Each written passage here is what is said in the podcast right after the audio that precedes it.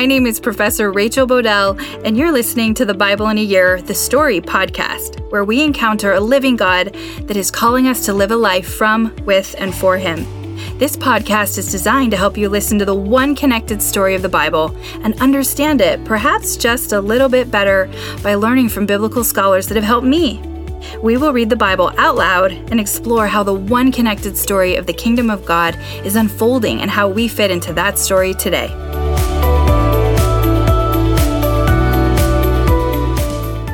This is day 117, and I'm reading from the NIV version of the Bible, 1 Chronicles 15 through 20, Psalm 14 and 15.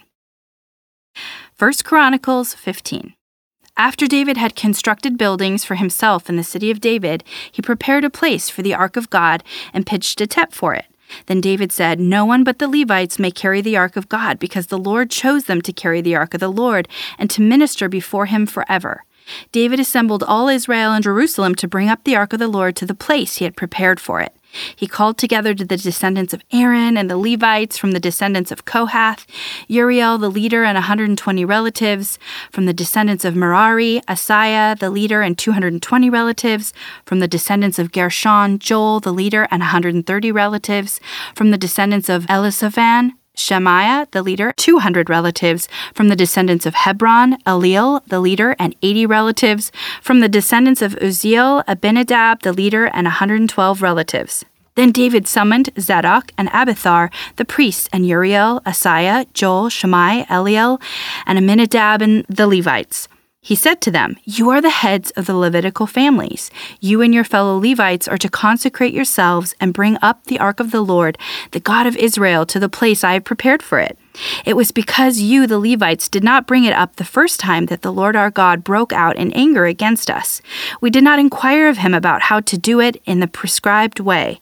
So the priests and Levites consecrated themselves in order to bring up the ark of the Lord, the God of Israel, and the Levites carried the ark of God with the poles on their shoulders as Moses had commanded in accordance with the word of the Lord. David told the leaders of the Levites to appoint their fellow Levites as musicians to make a joyful sound with musical instruments, lyres, harps, and cymbals. So the Levites appointed Haman, son of Joel, from his relatives, Asaph, son of Berechiah, and from their relatives, the Merarites, Ethan, son of Cushai, and with them their relatives next in rank, Zechariah, Jeziel, Shemiramoth, Jael, Unni, Eliab, Benai, Masai, Mattiathai, Eliphalu, Mikanai, Obedam, Jael, the gatekeepers.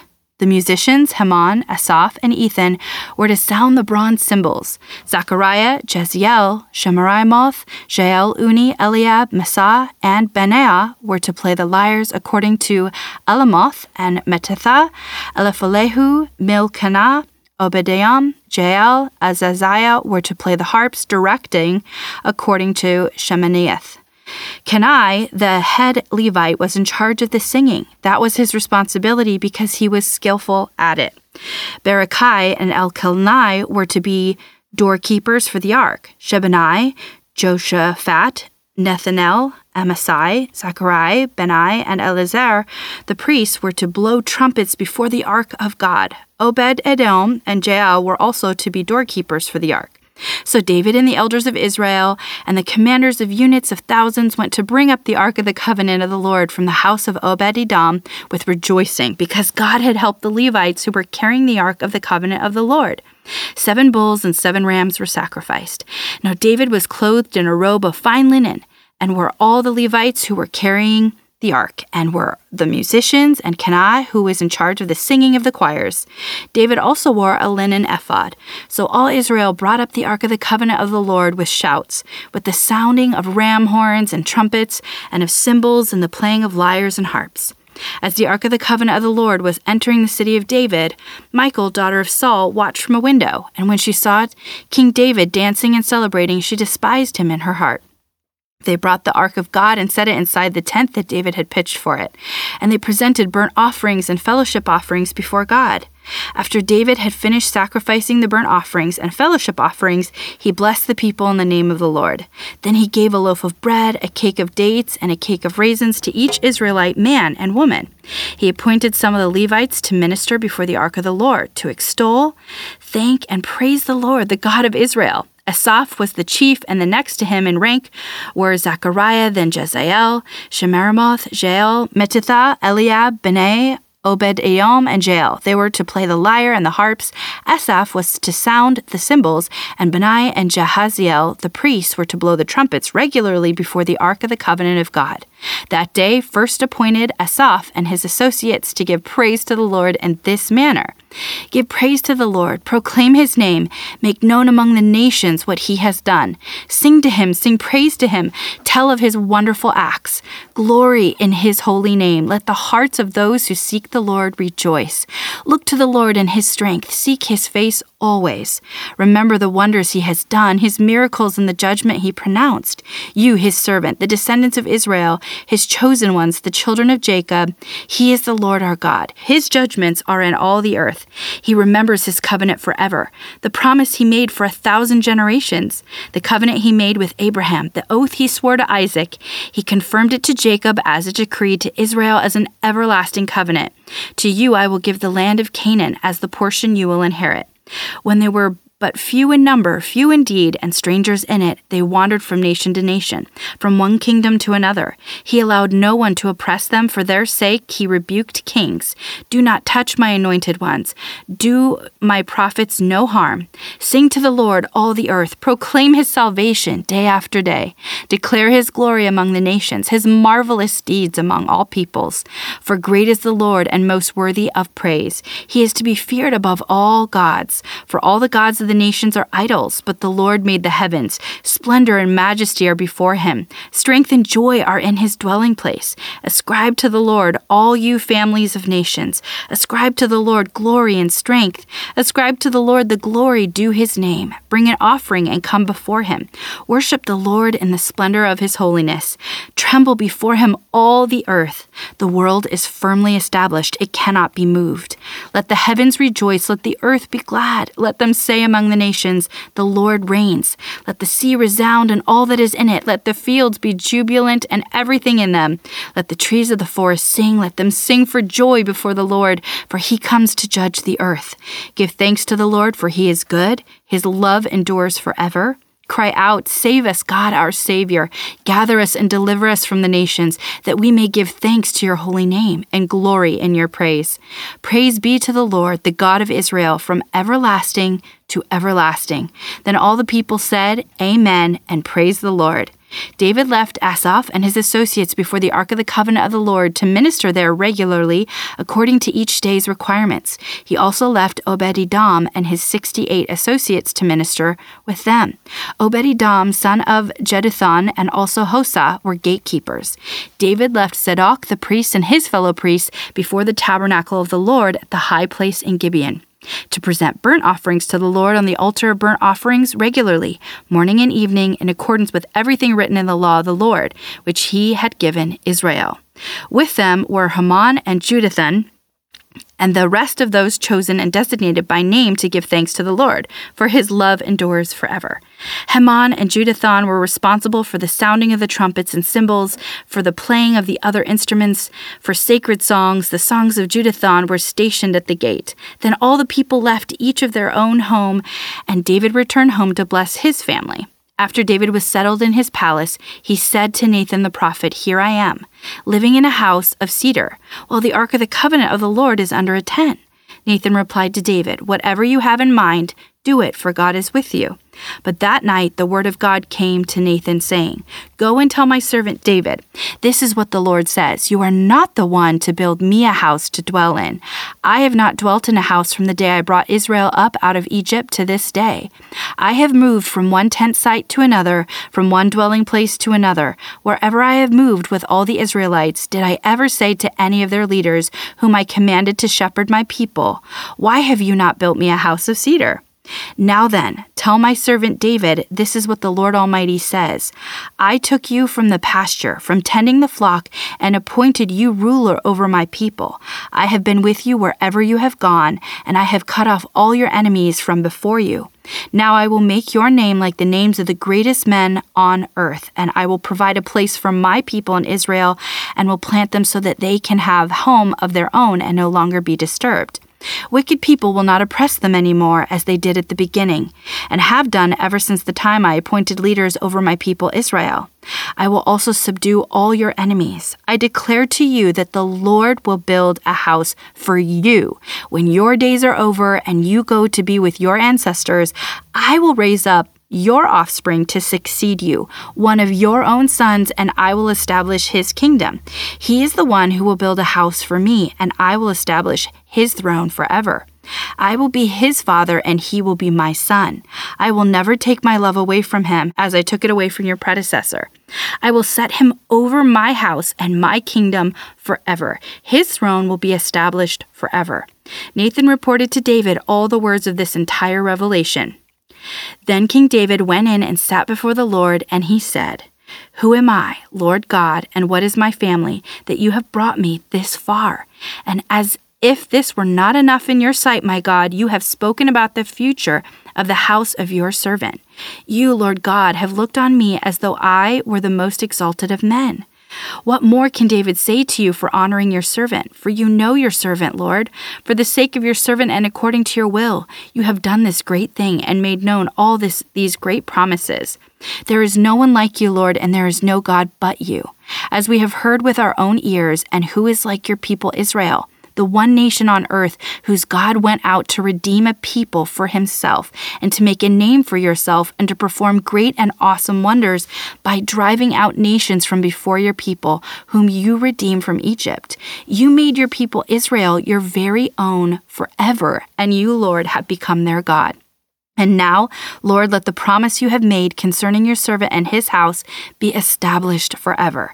Do as you promised, so that it will be established and that your name will be great forever. Then people will say, The Lord Almighty, the God over Israel, is Israel's God, and the house of your servant David will be established before you. You, my God, have revealed to your servant that you will build a house for him. So your servant has found courage to pray to you. You, Lord, our God, you have promised these good things to your servant. Now you have been pleased to bless the house of your servant, that it may continue forever in your sight. For you, Lord, have blessed it, and it will be blessed forever. In the course of time, David defeated the Philistines and subdued them, and he took Gath and its surrounding villages from the control of the Philistines. David also defeated the Moabites, and they became subject to him and brought him tribute. Moreover, David defeated Hadadezer, king of Zobah, in the vicinity of Hamath, when he went to set up his monument at the Euphrates River. David captured a thousand of his chariots, 7,000 charioteers, and 20,000 foot soldiers. He hamstrung all but a hundred of the chariot horses.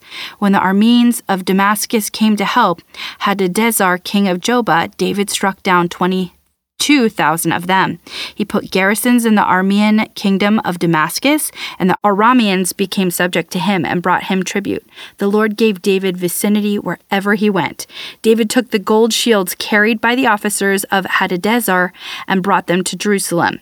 From Tabah and Kun towns that belonged to Hadadezer, David took a great quantity of bronze, which Solomon used to make the bronze sea, the pillar, and various bronze articles.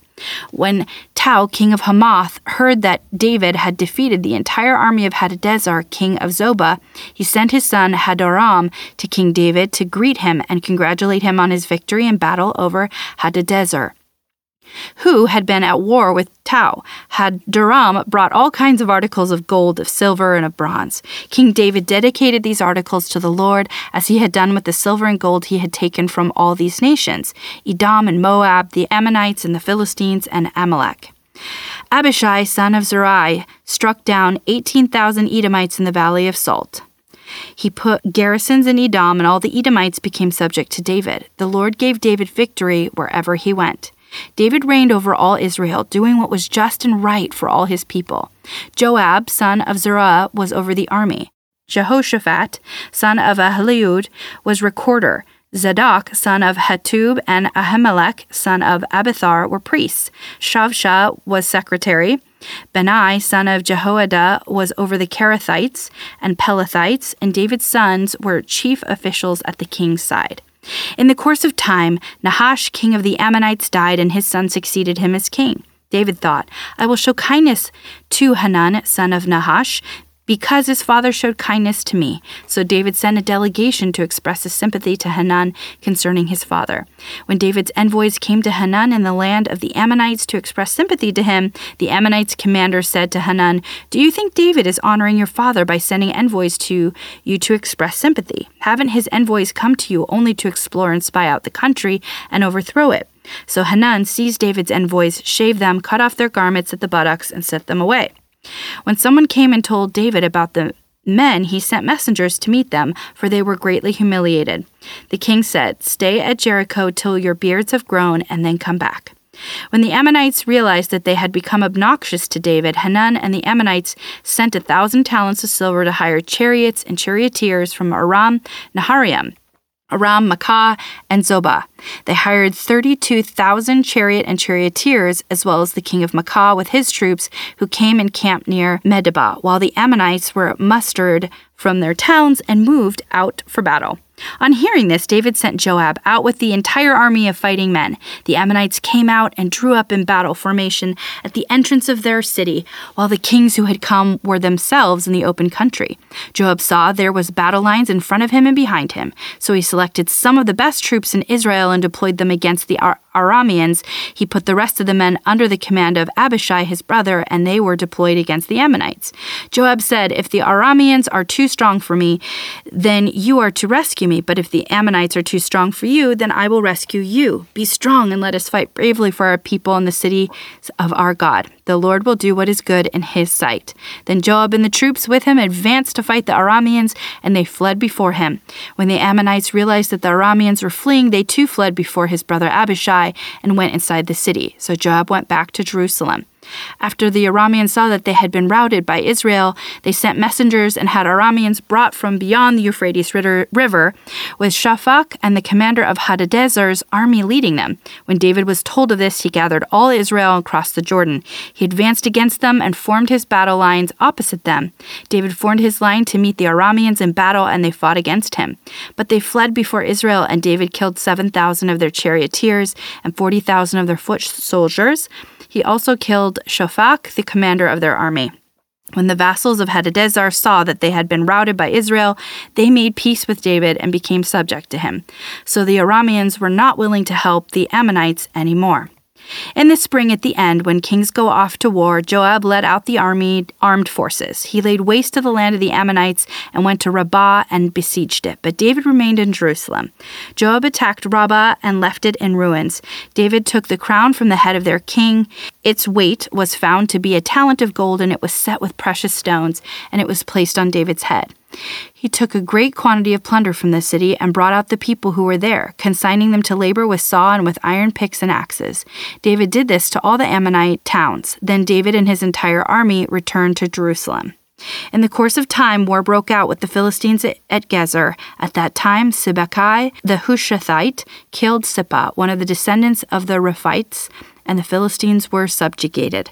In another battle with the Philistines, Elhanan, son of Jair, killed Lamai, the brother of Goliath the Gittite, who had a spear with a shaft like a weaver's rod. In still another battle which took place at Gath, there was a huge man with six fingers on each hand and six toes on each foot, twenty four in all. He also was descendant from Rapha. When he taunted Israel, Jonathan, son of Shimei, David's brother, killed him. These were the descendants of Rapha and Gath, and they fell at the hands of David and his men. Psalm 14 The fool says in his heart, There is no God. They are corrupt. Their deeds are vile. There is no one who does good. The Lord looks down from heaven on all mankind to see if there are any who understand, any who seek God. All have turned away, all have become corrupt. There is no one who does good, not even one. Do all these evildoers know nothing? They devour my people as though eating bread. They never call on the Lord. But there they are, overwhelmed with dread, for God is present in the company of the righteous. You evildoers frustrate the plans of the poor, but the Lord is their refuge. Oh, that salvation from Israel would come out of Zion. When the Lord restores his people, let Jacob rejoice and Israel be glad. Lord, who may dwell in your sacred tent?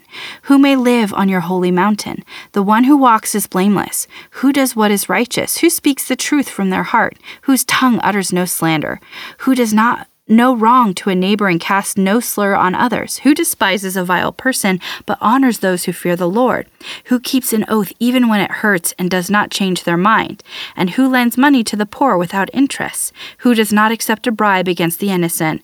Whoever does these things will never be shaken. Today we are focusing on First Chronicles and I want to zoom out for a second and talk about where we are in the story. There are three parts to First and Second Chronicles. The genealogy, remember those? It started with Adam and then I did my best to name the families God chose in the story to be his representatives. Specifically there were two lines. We talked about the one the family, the line, the genealogy that leads to Jesus, uh, the Messiah, and we talked about the the priesthood lineage through chapter 9. Then, since chapter 10, we've been reading a flattering narrative of King David, and then the third part we'll cover in Second Chronicles. So, First and Second Chronicles are considered a supplement of Samuel and Kings, and no one knows who wrote Chronicles, so I like to refer to the person or persons as the chronicler or the chroniclers. Some say it was Ezra or someone in the priesthood, but I like to stick with the chronicler because we don't because we don't know for sure and sometimes I think when we name someone specific the sense of certainty sometimes heightens and people often or sometimes forget to qualify that we don't know for sure. So I like to stick with the chronicler, but that's just me. However, in the Hebrew language, the title of the Chronicles is derived from 1 Chronicles 27:24 and may be translated the events of the years.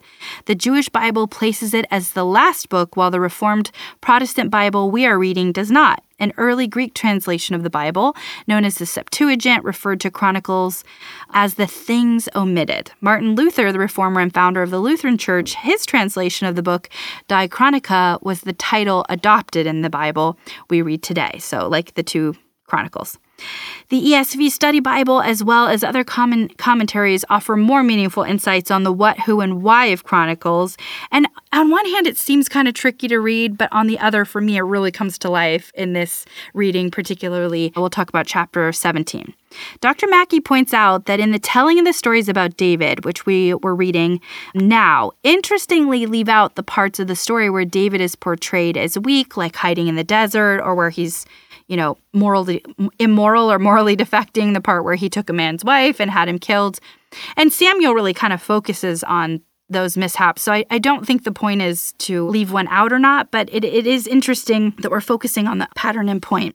What's left are the positive stories of David, which I cherish, for example, particularly related to leadership. When he would go to God, even in time sensitive crises, for directives on his next steps, and how David, at his best, was not quick to anger or seeking violence, but he was capable of it if and when called to do it, and often offered generosity, grace, and kindness. He did not mock his enemies when he won, and he would seek friendship with an enemy who was willing to follow God and become a part of this story and not be an, an anti story. He even grieves for enemies who were people he knew and loved who had fallen away, like he was playing that role of intercessor in prayer. The author of the Gospel Coalition in partnership with Crossway and the ESV Study Bible describe how the Chronicles narrative method is clear and explicit. Yes, it's about the David and his family and the people of Israel and relationship with God, but the choice pattern in the story is for all of us. It's seek God or forsake him. The choice is there over and over with father, with son. Over and over we saw this or are seeing this. To seek God means to orient our lives towards remembering and obeying with Shema, our whole hearts and souls. This is where we are blessed and in and as representative leaders for the purpose of blessing others, bringing God's shalom to chaos. To forsake God is to reject Him and choose self pleasure or self righteousness, where we are certain of our own wisdom and knowledge and way of doing right and wrong, or we just don't care and we only want to feel good and be comfortable and happy. Transient mood states. It's to give up our place in his story and at worst to become the anti story. The story is also about forgiveness and restoration to God. We bear witness to the depths of his grace at the even at the egregious mistakes of mankind. Matt Whitman from the 10 Minute Bible Hour, he also puts out a great podcast if you're interested, describes how First Chronicles author is painting a picture of hope, God's redemption, where there are three threads God's chosen people, the royal lineage, and the priesthood, which we look at as the intercessor. It comes together in chapter 17, where it says, The Lord will build a house for you. This chapter describes how the Lord establishes the kingdom. He builds the house, he provides the one who will be over the house and the kingdom forever. Say that again. He provides the one who will be over the house in the kingdom forever. So he establishes the kingdom, he builds the house, and he provides the one who will be over it forever. And who is this? We know because we've read ahead.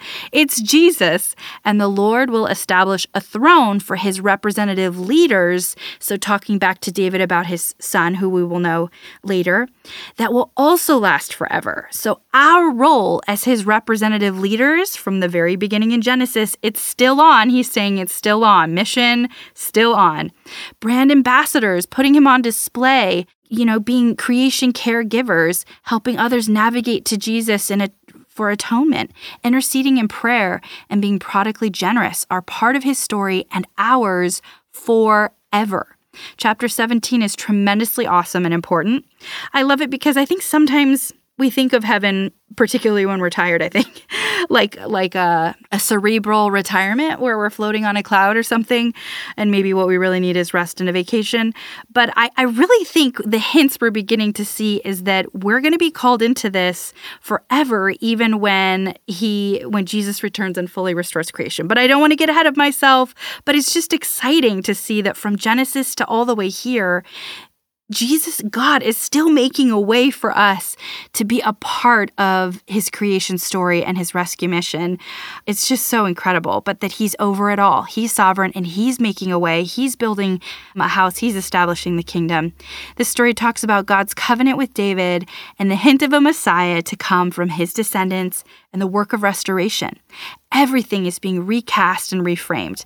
Matt calls it a mosaic, a masterful recap and it's more than a glimmer of hope.